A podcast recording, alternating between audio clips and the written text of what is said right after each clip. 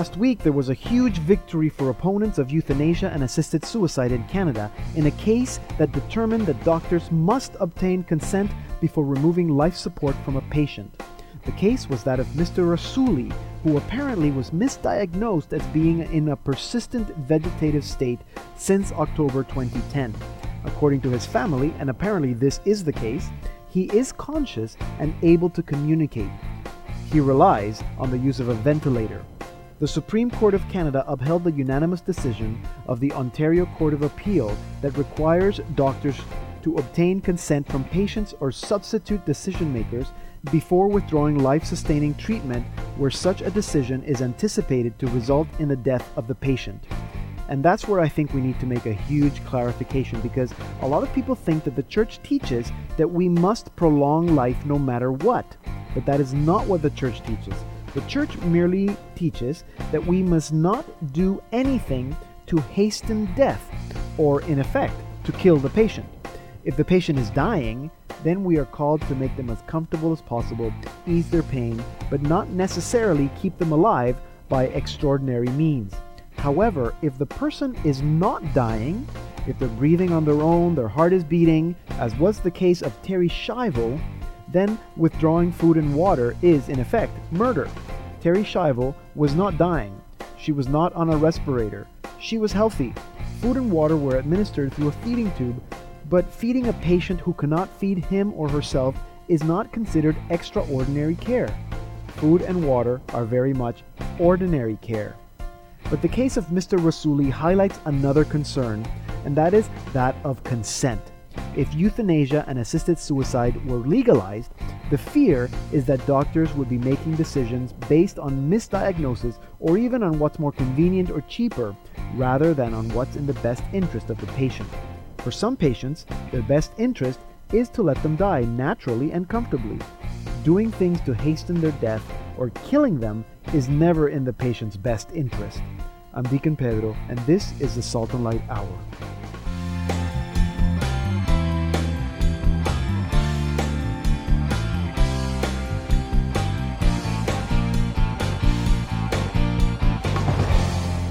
Hello and welcome to the Salt and Light Hour. I'm Deacon Pedro. First of all, we have a winner for last week's featured album, Mater Eucharistiae. And the winner is Char Delip. Sorry if I'm mispronouncing your name, but congratulations. You've won a copy of the Dominican Sisters of Mary, Mother of the Eucharist's new album, Mater Eucharistiae. Char Delip. Please send us an email to radio at saltandlighttv.org so we can mail you your prize. And if you'd like to enter our weekly draw, you have to go to saltandlighttv.org slash radio, scroll down a bit, and look on the right side where it says Stay connected for a chance to win weekly prizes. All you need to do is enter your name and your email address. Every Saturday we draw a name, and you can see also there who are our previous winners in case you've missed it. And today we have all our usual features. And our parenting expert, Jillian Cantor, returns to tell us what she learned from her kids this week. That's going to be in about 15 minutes. And in our second half hour, we'll be airing a conversation that I had with Sister Marie Paul Curley a couple of weeks ago about her new books, Saints Alive, The Faith Proclaimed, and Saints Alive, The Gospel Witnessed. So that's in about half an hour.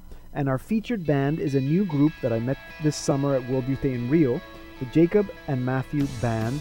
They're doing great work, so we'll be speaking with two band members towards the end of the program. But let's begin with their song, All Around, from their album, Every Day.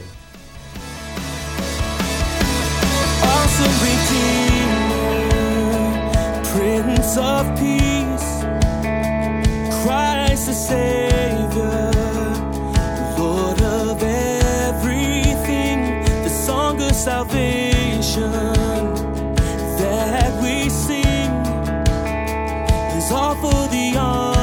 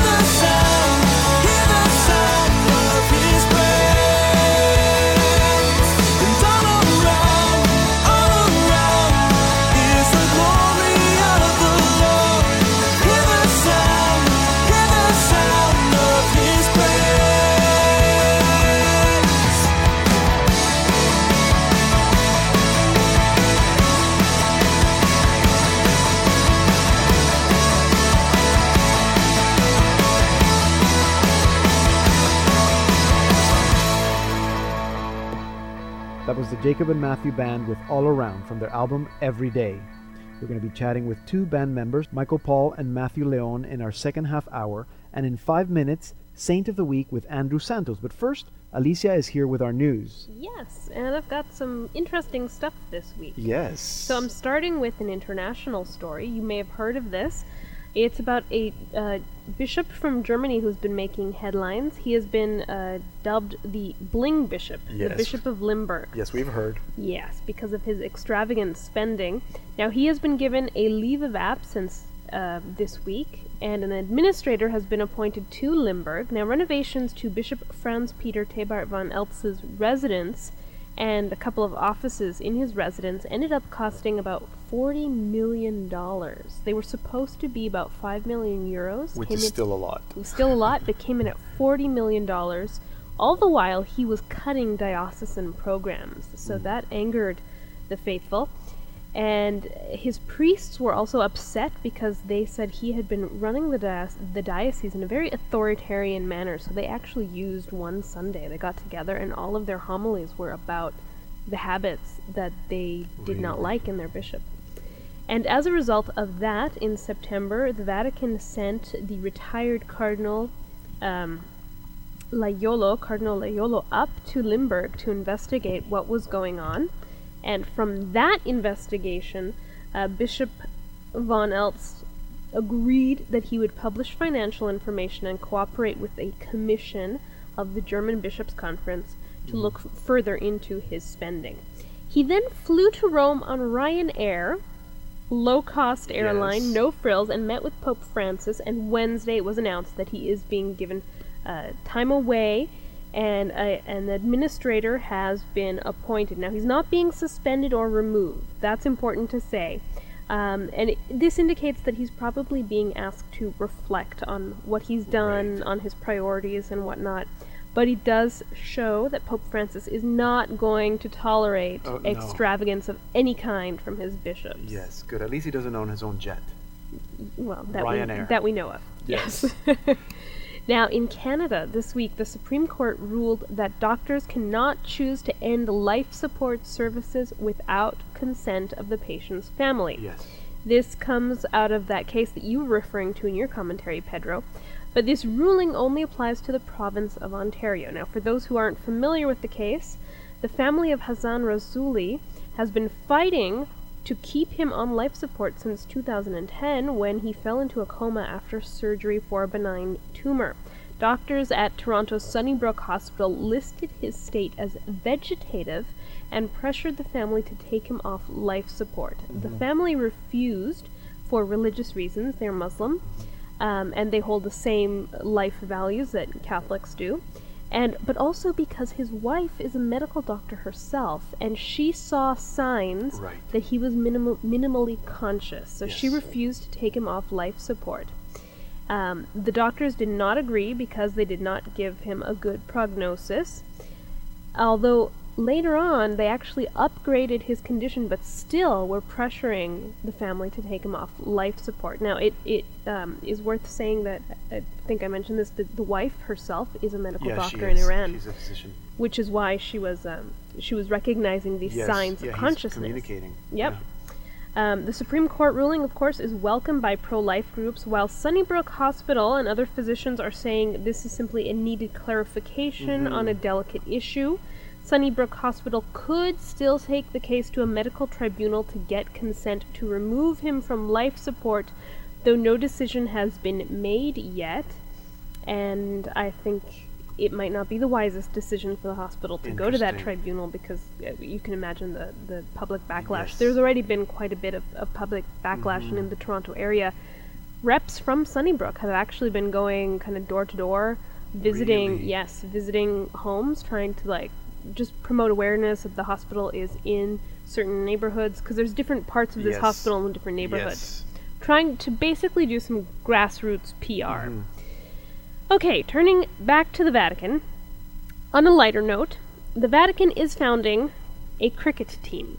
Yay! Yes, cricket. Cricket. Cricket. Yes, we know what that is. The sport that is considered the mother of baseball. yes. You still look confused, Pedro. No, yeah, yeah. There's, there's, yeah. Okay. So this week, the announcement was made by the Vatican's Pontifical Council for Culture. Players are being recruited from the English College, the Irish College, and from among Indian mm-hmm. priests and seminarians. Mm-hmm. What people don't realize is that cricket is huge, not just in the UK, but the Indian subcontinent, the West the Indies, Commonwealth. Australia, well, except. Except for Canada, yeah. Although there is a good cricket team here in Canada, we just never hear about them. We're one of the few Commonwealth nations Yes. that don't don't Yes. don't go in for cricket. Cricket, very big in India and So the goal of this initiative is to organize a competitive cricket series where teams from the various seminaries in Rome will play against each other and hopefully even against an Anglican team. Ooh. Yes. For more on the Vatican cricket team and the use of sport as part of the Council for Culture's work, catch Vatican Connections, where I talk to Father Eamon O'Higgins about church and sport. Very good. That's every Friday at 8, and it'll be available online. And just one last note before mm-hmm. we go. A heads up the U.S. Conference of Catholic Bishops is preparing for its annual plenary assembly, and we'll mm-hmm. have more details about that on next week's Salt and Light Hour. Alicia Ambrosio, our Salt and Light Hour news producer. You can see Alicia on Vatican Connections. It's online at saltandlighttv.org, and you can also follow her on Twitter at VatiConnections. This is David Watt from Critical Mass, and you're listening to Salt and Light Hour with Deacon Pedro. You can podcast our show for free at saltandlighttv.org slash radio. You can also visit us there to stay connected with us for a chance to win weekly music prizes. And you can also email us at radio at saltandlighttv.org and ask to be entered. And now it's time for Saint of the Week with Andrew Santos.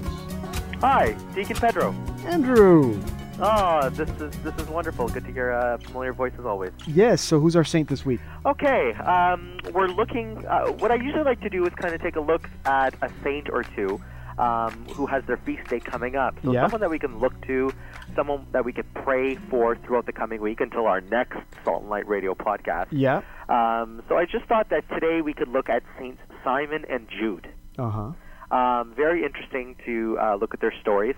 Um, so you know, when we look at the twelve apostles, two of them are Simon and Jude. Yes. Yeah. So um, on Monday, this coming Monday, the church celebrates the feast of Saints Simon and Jude, um, whose names also occur together in the canon of the Mass. Uh huh. So we, we, we pray and we intercede to them, and their their feast days are also celebrated on the same day. Mhm. Uh, possibly this may be because they both preached the gospel uh, in Mesopotamia when we look at their story, and Persia, where it is said that they had both been sent.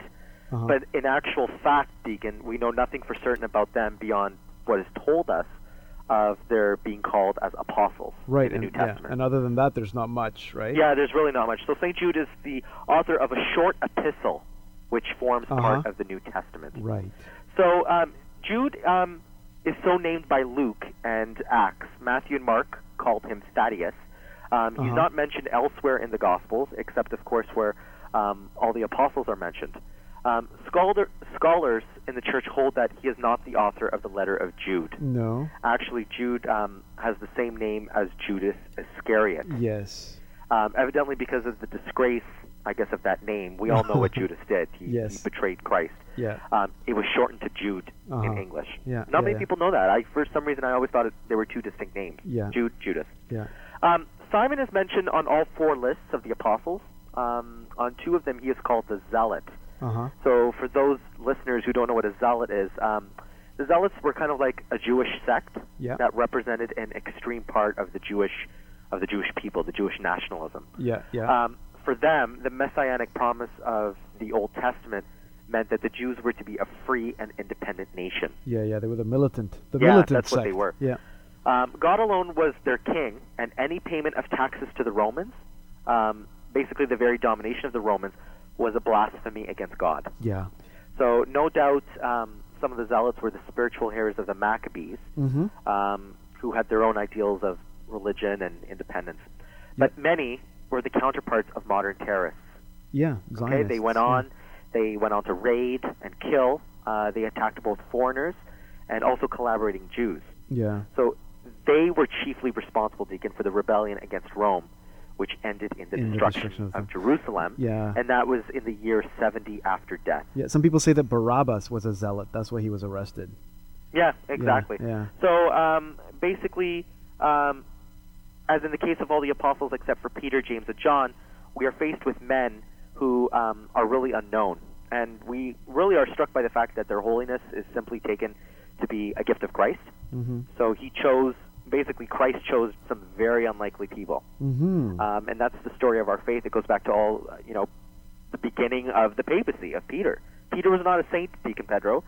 Peter was a sinner. And look at who God called. He called a zealot, a former zealot. He called a former tax collector, yeah. uh, a fisherman, two sons of thunder, and a man named Judas. Judas. Iscariot. So, yeah, um, exactly. You know, we look to Simon and Jude. We pray to them in the canon of the Mass. Uh, we give thanks for the gift of their life, and they will be remembered together as part of the Mass on Monday, October the 28th, coming up. Excellent. So Saints Simon and Jude. I did know that Jude is Judas Thaddeus because my grandmother Andrew, for some reason, had a devotion to Saint Jude Thaddeus, and she would oh, pray to him San Judas Tadeo every night in Spanish. So I don't know where that devotion comes from, but anyway. So yeah, I, wonder yeah. what. Um, Yeah. I'm going to look into this more. I, it was just interesting, you know, reading and looking up his, his story. But you know, there is there are some parishes that I know that have um, that have uh, devotions to yeah, no, and I know Javier here, our technical director, is, is yelling at me saying that there there's he's either the patron of, of work and money to help people money, so they have a devotion. But maybe some of our listeners have a particular devotion to Saint Jude, um, and they want to tell us about Write it. to us, Yes, call us. Let you us know, know let what. us know if you're out there, uh, you're listening to, to Salt and Light Radio, and you have a devotion to St. Jude. Tell us who you are. We'd love to hear your story. Yes, thank you very much, Andrew. Thank you, Deacon. Andrew Santos, our saint expert. Hello, this is Danielle Rose, and you're listening to the Salt and Light Hour with Deacon Pedro. I'm Deacon Pedro. You can also find me on Facebook, Deacon Pedro, and also on Twitter at Deacon Pedro GM. And now it's time for What Our Kids Teach Us with Jillian Cantor. Jillian, welcome to our new season of the Salt and Light Hour. Thank you very much. It's great to be back. Yes, hope you had a good summer. I did. I learned so much this summer. Oh, good. And you're going to tell us what you learned this week from your Yes. kids. Yes. Yeah. We are now into fall and back to school, Mm. and for us, not back to school, but going to school for the first time ever. Um, my oldest, Joseph, has uh, begun senior kindergarten this year, and to my delight and a little bit of surprise, he is really loving it. I wasn't sure what to expect. Mm-hmm. he goes all day every day so Oh, i thought it yeah. might be a bit much for him but he's really enjoying it and thriving and um it's just fascinating to watch him and see him kind of be his own person Mm-hmm. um and it's also interesting to hear him when he comes home what he's telling his brother and his sister about what he does at school Really? Um, and just how he acts at school. So, what from this, what Joseph is teaching me is um, how to follow the rules. Uh, what's funny is hearing him tell Henry, in particular, about the rules at school, and um, Joseph seems to be a very strict rule follower, Mhm. uh, whether it's his uniform and how he wears it, or what the teacher says to him. He is following everything by the book. And I overheard him telling Henry, and there are these boys, and they don't listen to the teacher. She'll call their name five or six times, and they won't even come. And I'm listening to this thinking, does this not sound familiar to you? Like, how many times do I have to say your name before you'll come and do something? You're So not the be- teacher. exactly. He'll be reciting all these Yes. rules, and I'm thinking he sound, he says them or he's telling them as though they're so novel, like this is something he's never heard before. But meanwhile, David and I are working so hard to get him to understand and appreciate these rules at home. right. But when it's coming from school and a new person, all of a sudden it takes this whole new meaning, and Yes. he's able to, to comprehend them and to apply them to his life. Um, so I appreciate that he understands the rules and he wants to respect the authority. But we also realize we need to do a bit more work to get him to understand that we are some authority as well. yeah. Um, but how I was thinking about this in terms of my own life was that um, it's making me wonder: Am I following the rules? And if so, where am I following the rules? Am I uh, just keeping up appearances and making sure I look like that um, good mom, good Catholic outside the home in the community or at church, or am I bringing those that behavior home into my house? Um, and is it uh, am I treating my children and my husband the same way that I'm te- treating strangers and the people that I, you know, you want to you want them to have some sort of respect for you and think that you're a good person. Do the people in my own house think I'm a good person? Do they think that I'm following the rules? So it's really keeping me on my toes for my own behavior and making sure that the same things that we're trying to teach Joseph that I'm following and following and also showing him uh, to be an example of, of how those rules are played out. So yeah, it's it's uh, there's new house rules all around. Starting school has led to, I guess, um, a more organized, rule-aware household. Good. Good. Kids need rules. They need structure that helps them feel safe. But you're always going to find that they're going to push the limits with the parents that they'll never push with the teacher. that What fun. Yes. How awesome yes. is that? No, that's great. I know. We would go to parent-teacher meetings and they'd say, "Oh, your kids are perfect," and we're like, "Well, they're not perfect at home." well, we've started now using his teacher's name as a motivator. Oh, Would good. you like me to call your teacher and tell her how you're behaving right now? yeah, exactly. So That's yeah, good. it's working Oh. to our advantage. Very good. so, well, congratulations on uh, senior kindergarten. Yes, Um, and I'm so on. it begins. Yes, excellent. Thank you very much, Jillian. Thank you, Pedro. Jillian Cantor is the producer of the Salt and Light TV program Mothering Full of Grace, and she is the wife of David and the mother of Joseph, Henry, and Annie. Hi, this is Curtis Stephen with SpiritAndSong.com, and you are listening to the Salt and Light Hour with Deacon Pedro. Send us your comments via Facebook at facebook.com slash slradio1 or email us at radio at saltandlighttv.org.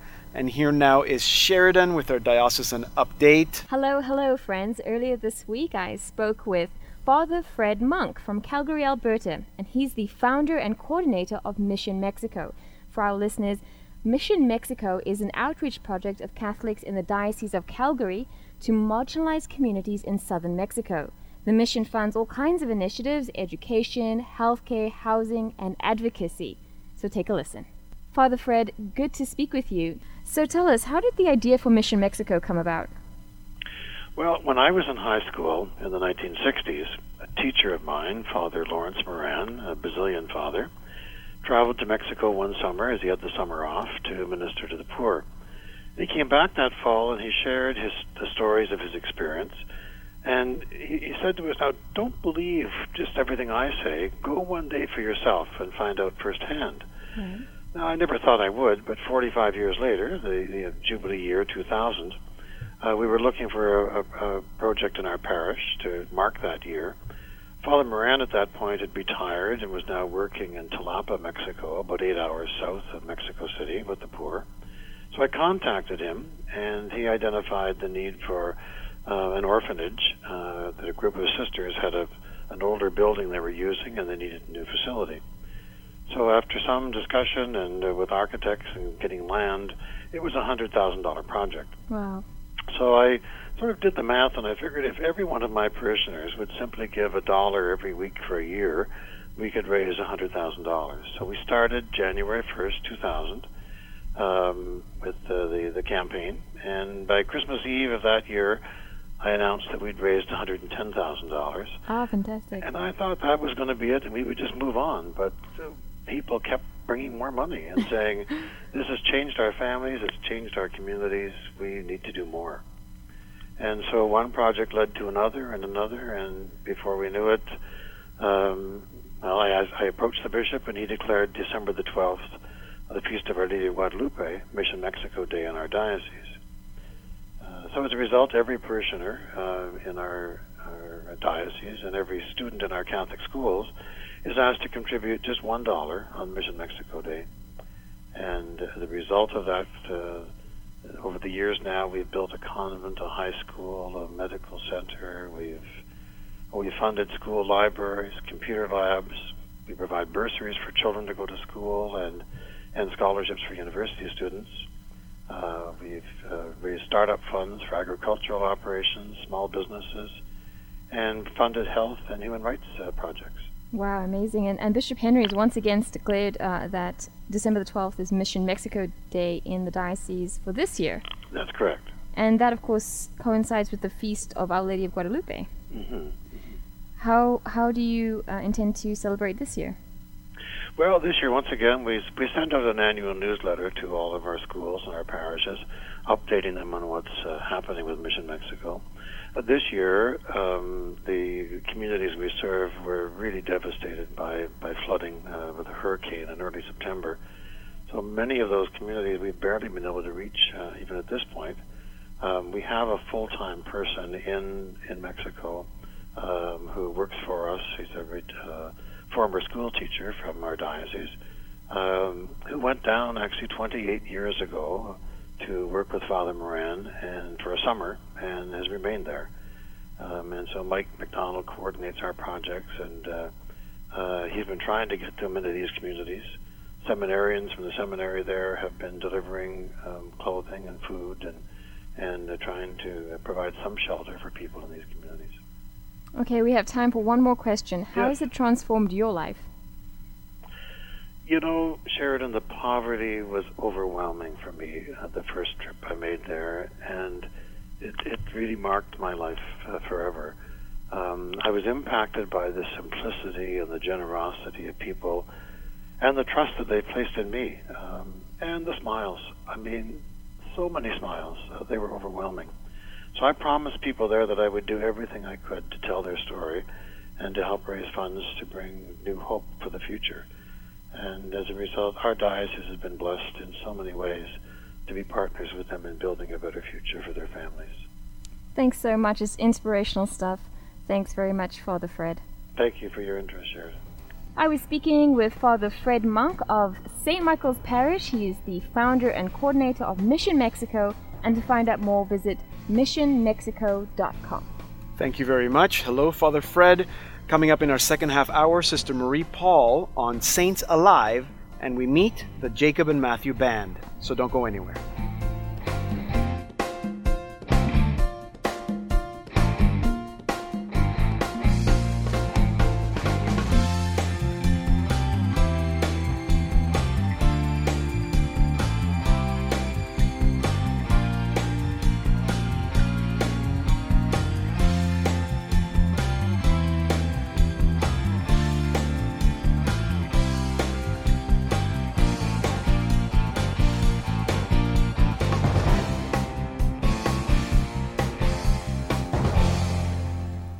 Hello and welcome to the Salt and Light Hour Part 2. I'm Deacon Pedro. The church calls us to holiness. That's the universal call to holiness. And there are lots of books out there that aim to help us in our journey to holiness. But there are two new books published by Pauline Books and Media Saints Alive, The Gospel Witnessed, and Saints Alive, The Faith Proclaimed. And the co author is our very good friend, Sister Marie Paul Curley. You know her well because she's on this program once a month, giving us her windows to the soul to movies. Well, she took some time off watching movies in order to research and write these books. And I spoke to Sister Marie Paul about her books a few weeks ago. So, sister, it's great to have you. Um, why did why do we need more books about saints?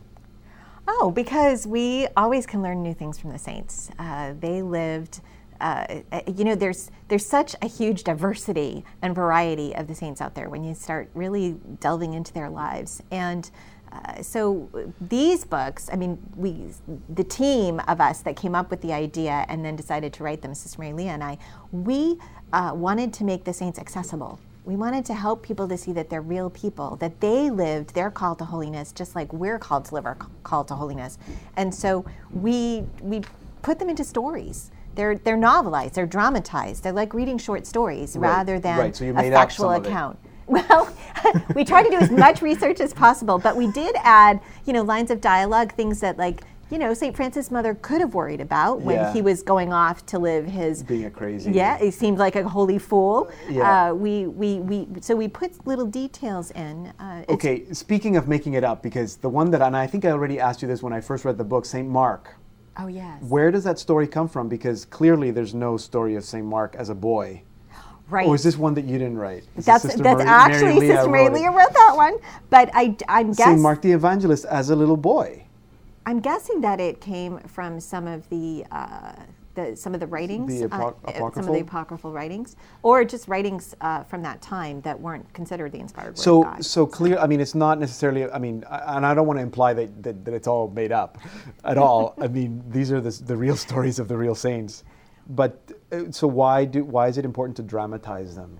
Basically to help uh, it, it- to help people who don't know anything about the saints to kind of understand or to get into their lives to kind of encounter them really for the first time perhaps.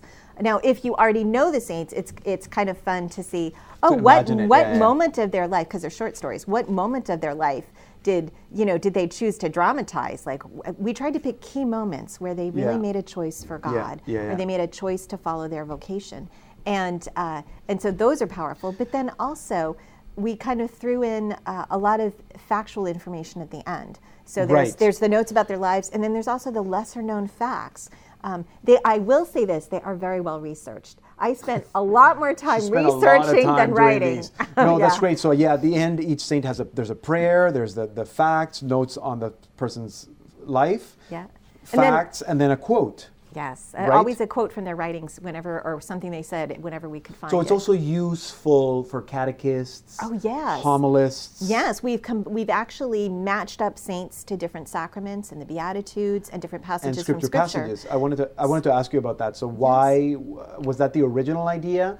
Oh, would it be neat if we could find a saint for each sacrament? Well, yes, you know, um, the church has been talking for a little while now about presenting the saints in conjunction with um, the truths of our faith, like to kind of show how do you live this particular virtue. Right. And um, it's in a lot of the church's uh, recent catechetical guidelines. And so we decided, well, let's let's actually take that and really make it practical. Let's make the saints really practical. So, so there are two books: Saints Alive, The Faith Proclaimed. This is the one that you have About a the saint for each beatitude, Beatitude and the for each sacrament. Yeah, so we have two Actually, saints more for than each. two saints for, For each. each, yes. But it's organized in the same way. There, there's notes on their lives, fa- fun facts, or lesser known. Facts. The lesser facts. known facts are the fun facts Quotes. because, yes, of course, they're the ones that even if you know the saint, you may not know this about them. Yeah, no, it's and neat. So it was fun. And then Saints Alive, the Gospel Witnessed, is the one where you've matched each saint with a particular scripture, Scripture passage. How did you pick the scripture passages? Did you, You pick the saint first and then the scripture passage?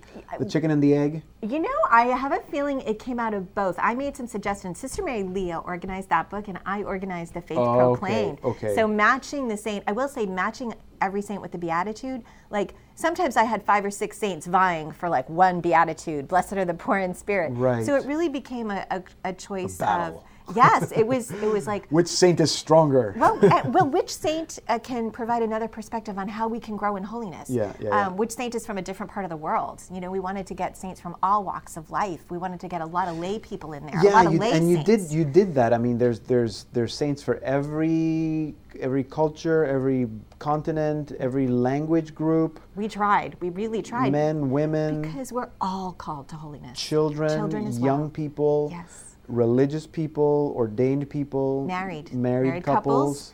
Yeah, yeah. One saint that really inspired you.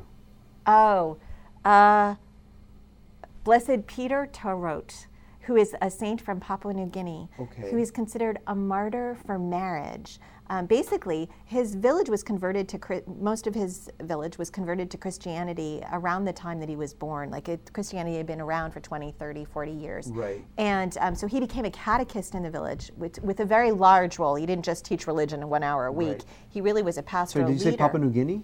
and he was in Papua New, Papua Guinea. New Guinea. And he never moved away. He never traveled. He wasn't that well educated. He was considered well educated for his village because Uh-huh. he, he listened, he studied with the priests. But he was just an ordinary guy. Matter of fact, his sister, after his death, called him, he was extraordinarily ordinary. And I love that because he was just, he loved to eat. He was very proud of his kids. Um, he fought with his wife when they were first married. He's just an ordinary guy. And yet, when it, world, during World War II, the Japanese actually conquered that part of Papua New Guinea, and to create chaos, to kind of divide up people, they uh, in the villages, so that they wouldn't have to worry about you know the people uprising. They wanted to use it as a base for military support.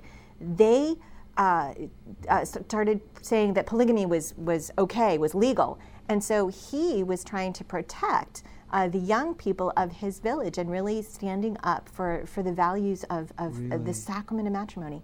And he was uh, arrested and then actually executed without trial. He was in prison for some time and then executed. Interesting. So he was standing up for marriage. Marriage. So a saint for marriage. How beautiful is that? And So he's the sacrament of marriage. yes, he in is. In the faith He is. He is. Interesting. Now, so, you know, we're always told that, I mean, a saint is not just someone who's in heaven, although they are, but it's someone who's been set apart as a model. Yes. God says, or the church says, this person's not just in heaven, there's probably a lot of people in heaven, that, but they haven't been canonized. Right. Um, so, how, how are these people models of faith for us?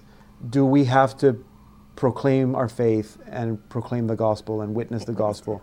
Is that enough to call ourselves saints?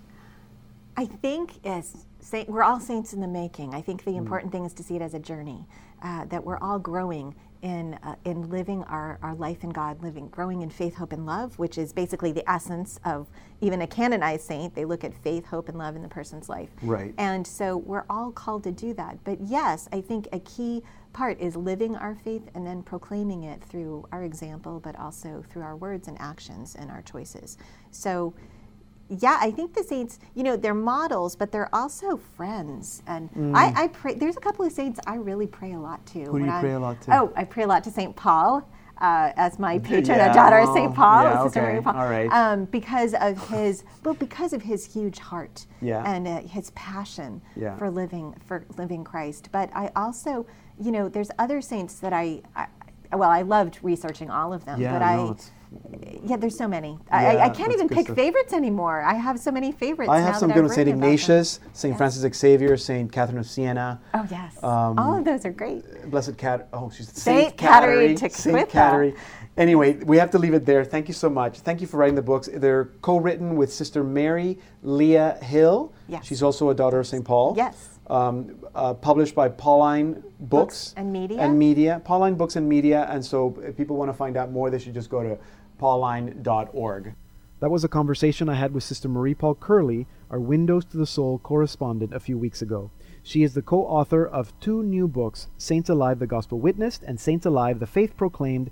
You can get them at pauline.org, or if you are in Canada, you can also call 1 800 668 2078. That's 668 2078. And here now is our featured band of the week, Jacob and Matthew Band, with Take This Life from their new album, Trust. Separate me, pull me apart, tear these walls down. You see through all of me, unashamed. Suddenly I'm aware, nothing else can compare to your love. Take this life, everything now, all that I am, all that I long for. You're my God, heaven come down.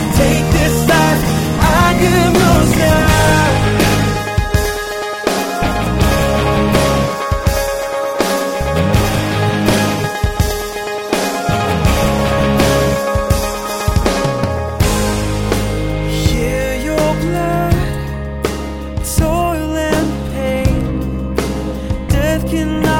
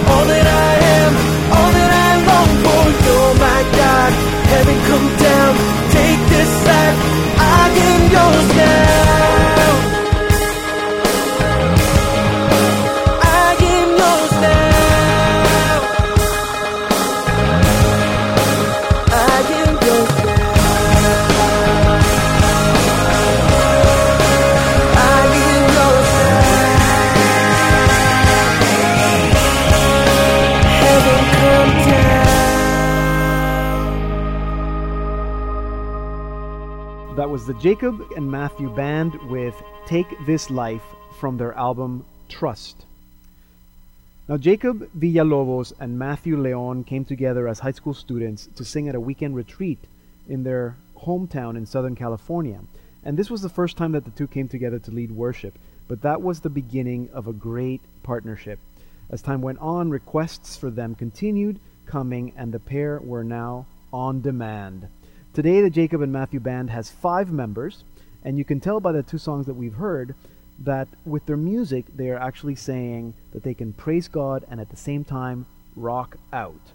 And I had the chance to meet the Jacob and Matthew Band this past summer in Rio de Janeiro for World Youth Day, and so I'm very happy to welcome two of the band members, founding member Matthew Leon and his brother Michael Paul. Welcome you guys to the Salt and Light Hour. Hey, thanks for having us, Deacon. Thank you, Deacon. So Matthew, um, I've I've read that you described receiving an anointing during that retreat when you first played with Jacob. What what what do you mean an anointing? Well, when when I agreed to say yes uh, to doing the retreat with Jacob, I was just getting out of a, a record contract. Michael Paul and I were getting out of a record contract with Atlantic Records, Uh huh. and um, you know, for a little bit, I, I would say that I was um, a little disappointed and kind of overdoing music. So when Jacob contacted me to help out at the parish um, on the retreat, I was a little bit hesitant, um, not because I didn't want to help out with the retreat, just because I was uh, questioning my musical abilities. Mm-hmm. So when we went on the retreat and um, I agreed to do it, there the the, the, the spirit that was moving um, in, in the retreat was just very very uh, present and very evident, and it was the first time that I felt a calling to do something that that wasn't for my own will, but but just to give back my gift that God has has given me. So, Right. So it was some sort of confirmation there for you as well. Absolutely, there was Now- there was a big confirmation. Okay, let me just get some background though. How old were you? I was 19 years old at this time. Okay, so you weren't in high school. No, no, no, no. Um, I, right out of high school, we were signed to Atlantic Records. You and your And- brother. Yes, correct. And um, But oh, sorry, and doing secular music. correct, Yes. doing secular music. Okay. So and you you knew this Jacob person? You know what? I knew Jacob. I met him in high school. He was a freshman, and I was a senior in high school. Okay. And I asked him to come and try out for our choir. Um, Uh-huh. Unfortunately, he had declined because he was part of um, his youth group, and he led the worship on Friday evenings. Right. and a lot of our competition and um, practices were held on Friday evenings. So Right. that's so one thing he could not commit to. So, so we stayed friends throughout the the year. And as soon as I graduated, that's when I was contacted to help out. but you'd him. never you'd never played with him. no. And where were you in your faith life at 19? You know what? That's a great question. Um, I recently rediscovered my faith by the end of my senior year in high school. Uh-huh. And I had this fire and zeal just to, to take over the world. Um, very naive at that age, um, thinking that I was going to uh, help change and, and convert people's hearts to, to fall in love with Christ, and, and I thought I was going to do that for the rest of my life, which I still am. Yeah, I am are. a youth minister full time and a confirmation coordinator. Yeah. Um, but I do it in, in in a level-headed way, as opposed to a naive, um, on fire Well, Catholic yeah. that is just ready to take on the entire Yeah, world. Yeah, no, that's okay. You're not 19 years old anymore. No. What uh, uh Michael Paul is he there? Yes, he is. Michael, Michael Paul. So you guys were doing music as brothers. What was it like growing up in the Leon household? Were you was it a very musical household? Yeah, I'd say so. Um, you know, my dad played guitar and uh, would sing us, you know, folk songs and you know, sort of stuff of that era. You know, when he grew up, which was like in the '60s and the '70s. And Yeah. So you know he'd bring a lot of the stuff that he loved to, to, to sing and play, and and he'd you know teach us you know songs, you know, from like you know from James Taylor to Paul Simon to um, to Crosby, Stills and Nash, you know all that really really you know sort of prominent stuff that Right. was happening back then. And and, did you guys have to take music lessons, or was that something just just that happened by chance? Uh, or how? no, we've never formally taken any music lessons. Um, it's always just sort of been something that we've just sort of cultivated out on our own and, and at home and, and with each other. So, um, yeah, we've never really had any formal training um, as far as like playing instruments or Right. singing. I mean, you know, here and there, you know, we would, you know, get a chance at what it is to have a vocal lesson, but you know, we've never had like somebody who's trained us, you know, for years on end to, Right. to, to develop that way. And who's older? Are you older? No, no, I'm younger. I'm Matthew's younger. I'm older. year younger than Matthew. So a year younger. So you guys were very close growing up. How did this? How did you end up being a band, signing a record deal with? uh, was it Atlantic Records? You said. Yeah, it was Atlantic Records. Uh, we were uh, my brother and I always sang together, and uh, you know, w- along with our older brother Mark, but uh, he Okay. wasn't necessarily part of the. Mark, at the Matthew, and Michael Paul. Yes. Okay. Wow. Yeah. So the three of you sang together, but only the two of you got the record deal. Yeah.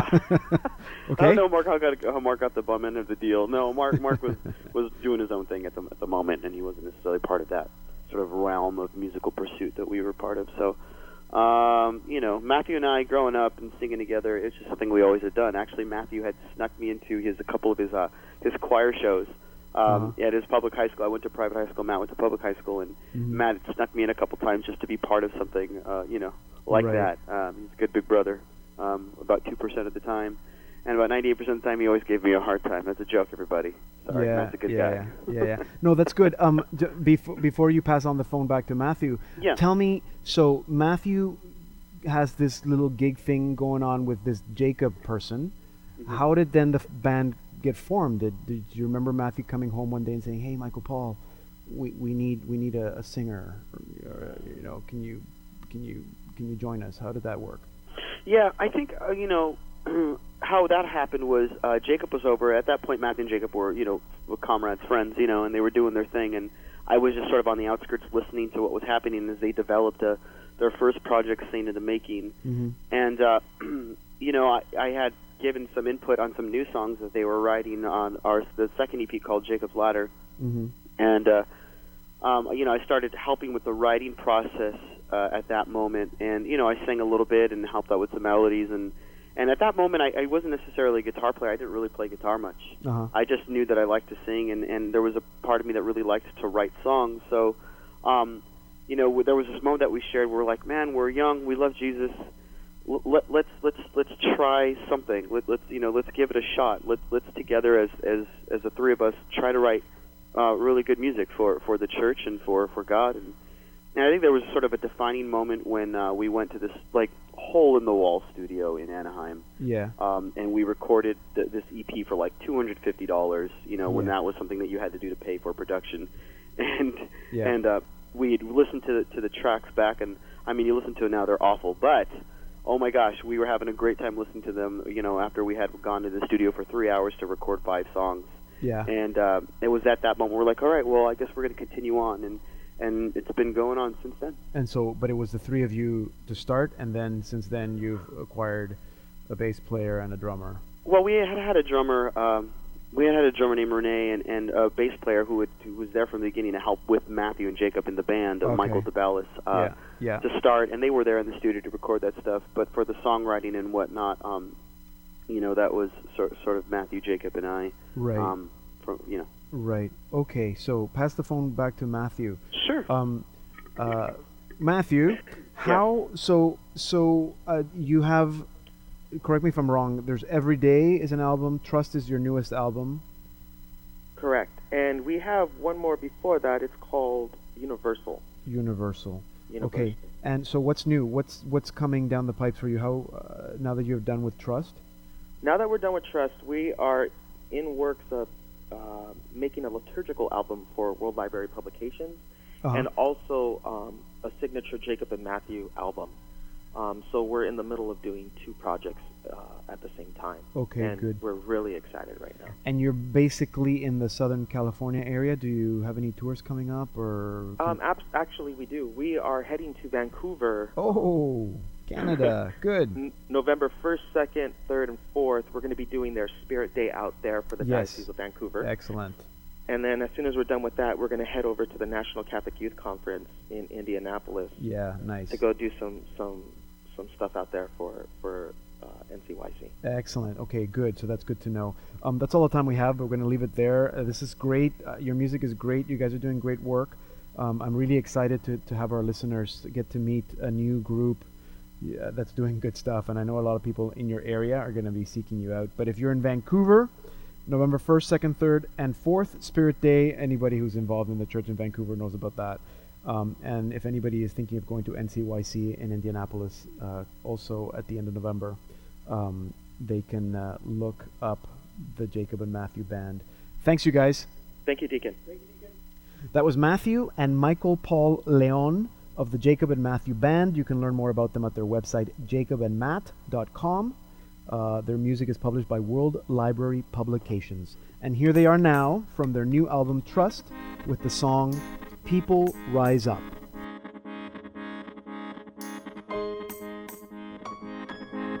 Steadfast we walk this journey with Christ, the love of God rooted in our lives. Led by your love, we go where you lead, proclaiming Christ and blessing the nations.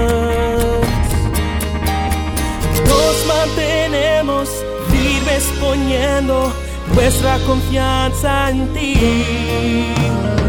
Los corazones se abren dejando que nos renueve tu amor.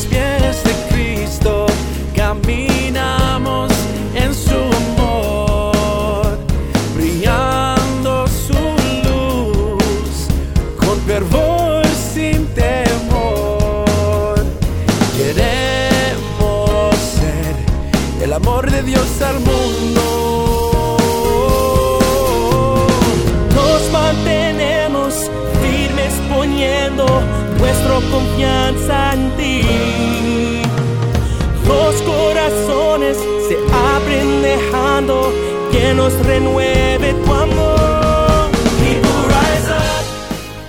We're listening to People Rise Up by Jacob and Matthew Band from their newest album, Trust. And that will take us to the end of the program. Next week, we're giving away a copy of Trust by the Jacob and Matthew Band. All you have to do is go to our website, saltandlighttv.org slash radio, and look for where it says Stay Connected for a chance to win weekly prizes. Just enter your name and email address for a chance to win. And remember that if you missed a part of this program, you can stream or podcast all Salt and Light Hour programs at that same website, saltandlighttv.org slash radio. That's also where you can now listen to uninterrupted Catholic music and devotions. Christian music like never before, thanks to the generous support of artists like the Jacob and Matthew Band and World Library Publications. Check out our website and learn how you can listen to online or on the go on your mobile device. saltandlighttv.org slash radio. And if you're on Facebook, look us up, facebook.com slash slradio1. That's the number one. And you can also find me on Facebook. Look for Deacon Pedro, and my Twitter handle is at Deacon Pedro GM. Thank you for your support, for your donations. We can't do what we do without your financial support. And thank you for listening. I'm Deacon Pedro, and this has been the Salt and Light Hour.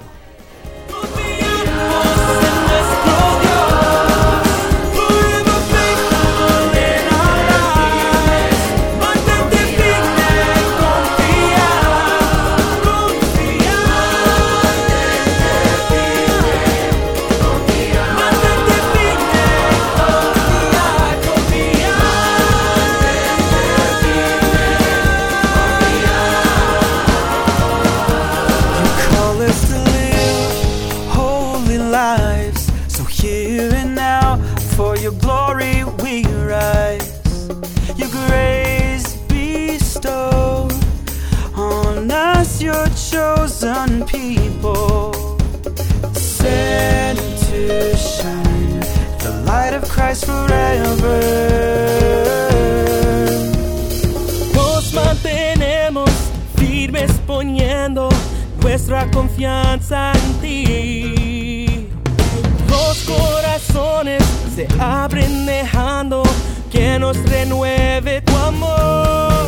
People rise up, hold firm the light of your living word. People rejoice, do not fear, for we trust that our love.